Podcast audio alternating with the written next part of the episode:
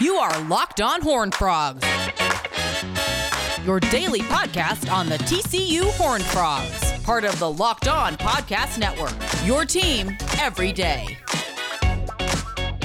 Once again, Josh Neighbors here, Locked On Big 12 podcast.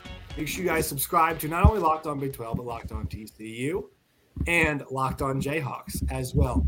So, guys, this week at noon uh, Eastern Time, 11 a.m. Central, there is a game between two Big 12 teams that are both ranked into the top 20 that College Game Day is attending that has Big 12 title implications and also Red River is being played at the same time. That is like a crazy statement to make TCU and Kansas are the two top 20 teams, not OU and not OU in Texas. And Stephen, I'll go to you first. Like, just the fact that College Game Day is going to this game in Lawrence, Kansas, and that both of these teams are involved is awesome for the league and its future. Because guess which two teams are leaving? OU and Texas. The game is on ABC. So no, it's a big deal. It's still a big deal, even though they both those teams have had rocky starts. But TCU and Kansas is getting all the shine. No, it's great. And it's been a really good offseason for the future of the Big 12. I mean, the Pac 12 losing USC and UCLA, showing some vulnerability there, the unstableness of that conference. But of course, the big question has been, and it's been looming over uh, the conference since those two schools decided they were going to move on to the SEC. You take these two big brands out, you know, what does that leave as far as the future of the league, the eyeballs that are going to be watching, the quality of the football teams. And you have two teams that are really upstarts. I mean, I'll, I'll defer to Derek on KU in their season, but I know um, from hearing you, Josh, and others around the Big 12, there was some optimism, right? Like we were all like, oh, yeah, that over under of I think it was like two and a half before the season for Kansas. You got to you got to smash the over there. Like they're definitely going to win three or four games. Didn't expect this. Like didn't expect them to be undefeated at this point in the year. And then for TCU, I mean, I think it was a good first step to take care of business in non-conference play and be three and zero. Oh, and you felt good about that. And on Saturday, I mean, completely unexpected, just dismantling Oklahoma and almost hanging 60 points on them. So now you have two uh, really um, good programs with a ton of energy behind them. The fans are going to be stoked. I know, you know, game day in Lawrence is going to be appointment television. Um, and then the game itself at 11 a.m. Hopefully, both these offenses play well like they have all year, and it's an entertaining game to watch. But it's great for the the league. Yeah, I mean, you really couldn't write a better script um, than two teams outside of the OU and Texas bubble thriving, and it's not even the ones you might expect, like Oklahoma State and Baylor, even though those programs are having good years as well. It's you know TCU and Kansas kind of coming out of nowhere. And I picked these teams like I forget where I picked them, but like I picked them between eight and ten in the conference this year. That's mm-hmm. what these two teams were, were, were for me. And and Derek, you and I talked like I think a couple weeks ago when they were two and zero, oh three and zero. I mean, to be all the way here now, it's really funny because them actually getting to five and zero was not a big story in the conference this week. Like the number for you, I'm sure it was, but the number one story in the conference this week was was what TCU did to Oklahoma. That was number one in my opinion, a lot of people's opinions, just because it, it exposed a lot of things. But Kansas gets the 14 to 11 win over Iowa State. You know, uh, game day kind of rights the wrong of the Duke game because it was a fun basketball story of, of them. You know, they, they take Tennessee and, and Florida instead, but they're going to a game on FS1 at noon while OU and Texas are playing. I mean, all of it, just all the, you know, even with like, okay, it's game day at Lawrence, it's awesome. But like the entire thing is just, it's kind of bizarro world, isn't it? Oh, absolutely. I mean, we just go back. It feels like this whole thing, uh, the birth of it all, was when KU went down to Austin last year and beat Texas because it feels like that was kind of the birth of the Lance Leipold era and kind of proof of concept there turning into this year. And now circle back. And now instead of being able to, you know, watch on game day, go and seeing someone eating fried butter, you can come to Lawrence and get some Bill Self mac and cheese at 23rd Street Brewery or something, right? So um, it, it's just a, a complete surprise at this point, and it's like impossible here to try to figure out what should be the expectations anymore for KU football. Like, uh, you know, as you keep winning, no longer with you starting five and zero oh, is it oh, but can this team make a bowl game? Because if you go one and six the last seven after the way it started, like that's almost going to feel a little bit disappointing. So I kind of wonder too, like not just the environment and everything that's cool about this. I think whoever wins this game between TCU and Kansas, there's going to be real talk about like, okay, Oklahoma State is like the team to beat right now. And that battle for number two, like they're in it as much as anyone else in the conference. Yeah, that's that's the next part of this. Like this game is going to produce a Big 12 title challenger, right? If KU wins this, they are 3 0 in the Big 12. They are bowl eligible. And, you know, they, it's like, and I, I, assuming they win again, you know, you're talking about them having one of the one of the best two or three quarterbacks in the conference. The other way around, if TCU wins it, and I think, I think if TCU wins it, like there's a certain way they're going to win it, to where Stephen would like, okay, this group is seriously athletic. They are, you know, because mm-hmm. I think that's the one thing when you watch this offense, they've got some dudes at every single offensive position wide receiver, running back. We've had a lot of conversations about Max Duggan, but this is like, this is, ex- I mean, explosive plays the max. I actually, talk, I looked it up today. They have the most plays over 30, uh, there's second most plays in the country, over 30 plus yards and they've played one fewer game than all the teams around them. The only team that has more is Ohio State with 21. I think TCU's at 19. I mean, this game, you know, if if Kansas wins it, it's like proof of concept, serious contender. If TC wins it, it's further proof of what they showed against OU. Like, I think one of whoever wins this game, Stephen, has to be considered as a Big 12 title challenger. Now, I'd agree with that, and it's funny. You know, before the year, I said I thought TC would go seven and five and uh, you you guys probably don't do this, but I'll speak for myself. Sometimes you throw a prediction out there and you don't really like do a ton of like research, and then later you look back at the schedule and you're like, oh, okay, now I got to figure out where these seven wins are going to come from. Like I just sort of abstractly said seven and five because I felt right, but you're like, oh, Oklahoma State, that's you know that's tough. OU at home, how are you going to win that? Going to Morgantown, that seems like a tricky game.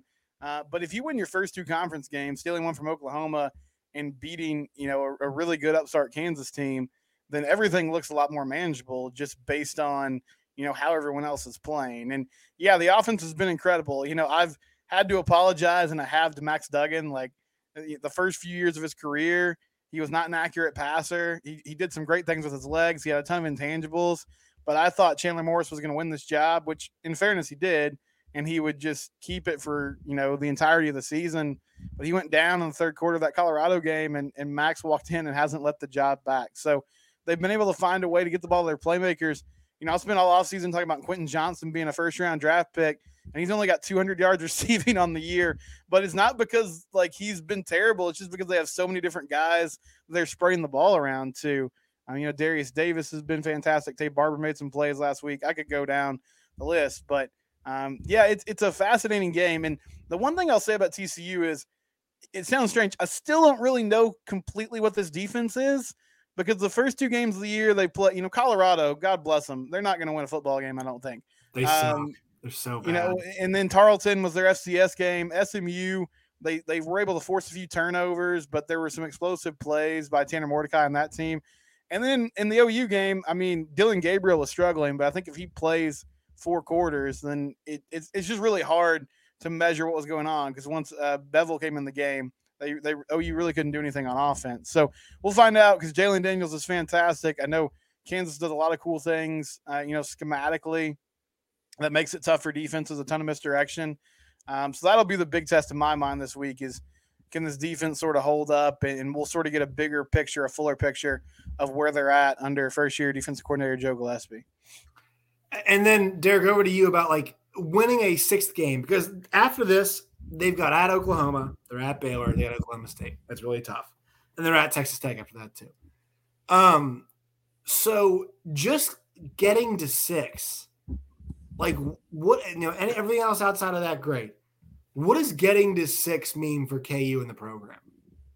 Oh, it means so much. It's the proof both uh, from a just you know the guys who are on the team trying to get them to wins both from a you know recruiting locally uh, that's been a big talk like over this offseason that k-state is doing so much more than ku recruiting locally and they have been kind of recently but if you go up to any you know 16 17 18 year old they've seen kansas state be good for their entire life growing up watching football. That hasn't been the case for KU. So just from like a local recruiting perspective, it's huge as well to see them go to a bowl game. Haven't been to a bowl game obviously since 2008 when they played in the Insight Bowl and beat Minnesota. It would be huge for this program to get to that sixth win. And like you said, it's one of those weird things because right now at 5 and 0, you don't want to just sit there and say, oh, our expectation is only to go in six games. But you still can't take it for granted if you do only get to six because, like you said, there's tough opponents coming up. The KU Baylor series has been really, really one sided for Baylor with blowout scores lately. Maybe the OU game is a little bit more winnable than we think, especially last year. KU almost beat Oklahoma in that game in Lawrence, but Oklahoma State looks really good. Um, so there are no gimmies in the Big 12. You can't take anything for granted. If they get that six win, I mean, it's it's going to be. I don't I don't know. Fans might storm Mass Street. Usually that's reserved for like Final Fours or uh, something crazy winning the national championship. But at this point, especially if it's over TCU with game day in town, wouldn't shock me. Well, also they've they've been underdogs in five of those six games, and I mean, let's see, Tennessee Tech. Well, well uh, four of those six. Excuse me, four of those six games. Tennessee Tech, obviously, you know it's whatever. West Virginia, double digit underdog. Houston, they, they were around nine and a half at one point with that one. Duke, they were seven point favorite. Then Iowa State, they were dogs once again for that one.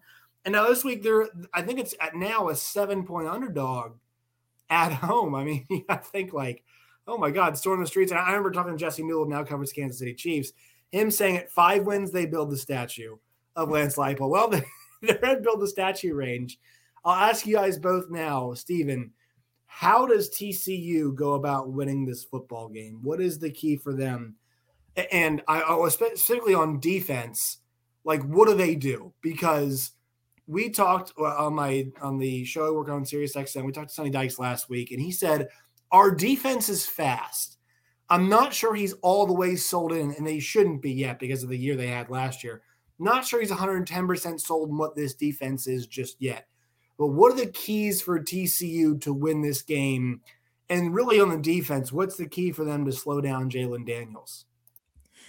Yeah, I mean, defensively, they, they switched schemes here. So they're running a lot of three man fronts. And I think the big key is this is something they haven't really had is, is rushing the passer. And especially with those, those front three guys, you know, Damonic Williams is a true freshman. He's been starting to nose tackle. He's done a really nice job. Um, it, but it's hard to get pressure from that interior spot. Dylan Horton is is kind of their main defensive end, who they hope can can generate some buzz off the edge. Um, so I think it starts there. You know, in the secondary, they have a lot of experience. They've been kind of inconsistent at times, but Tre'Vius Hodges Tomlinson and Josh Newton are two guys um, that have been asked to do a lot, and they're going to have to play well and play disciplined and make plays. Uh, you know, if they can slow down KU in their run game, um, that'll be a huge key. One guy to watch. So Marcel Brooks um, he was a, five star recruit out of high school. He went to LSU, transferred to TCU a few years ago, and the staff hadn't really, the previous staff didn't really know what to do with him. They moved him to wide receiver last year. That didn't work. And so now he's playing linebacker. He uh, got injured during fall camp. So his first action was against Oklahoma, and he only played about 20, 22 snaps. But he was able to get some pressure off the edge, you know, coming off blitzes. And I wonder if they use him to kind of generate some of that um, pressure on Jalon Daniels that they haven't been able to get with their defensive linemen so far this year. Know, some turnovers would help. Offensively, I think it's just sticking with what they do, which is kind of starting with Kendre Miller and Emari Demercado, those uh, backs in the backfield, and then using that to get going in the pass game with all their wide receivers and Max Duggan. They're going to keep their foot on the gas pedal. I expect this to be a shootout. I think TCU is comfortable if they're in that style of game.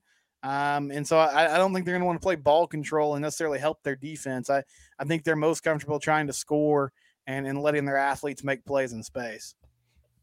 And then Derek, what do you think is how does Kansas win this football game? What's the keys for them? Well, I, I want to see because it's interesting. The offense had been so explosive and, and we hadn't seen any signs of it slowing down through the first four games. We saw it against Iowa State. Is that just something that Iowa State did schematically? Is it just Iowa State's defense is that good? I mean, we do know they have typically had a really good defense year in, year out, and it's looked to be that way so far this season.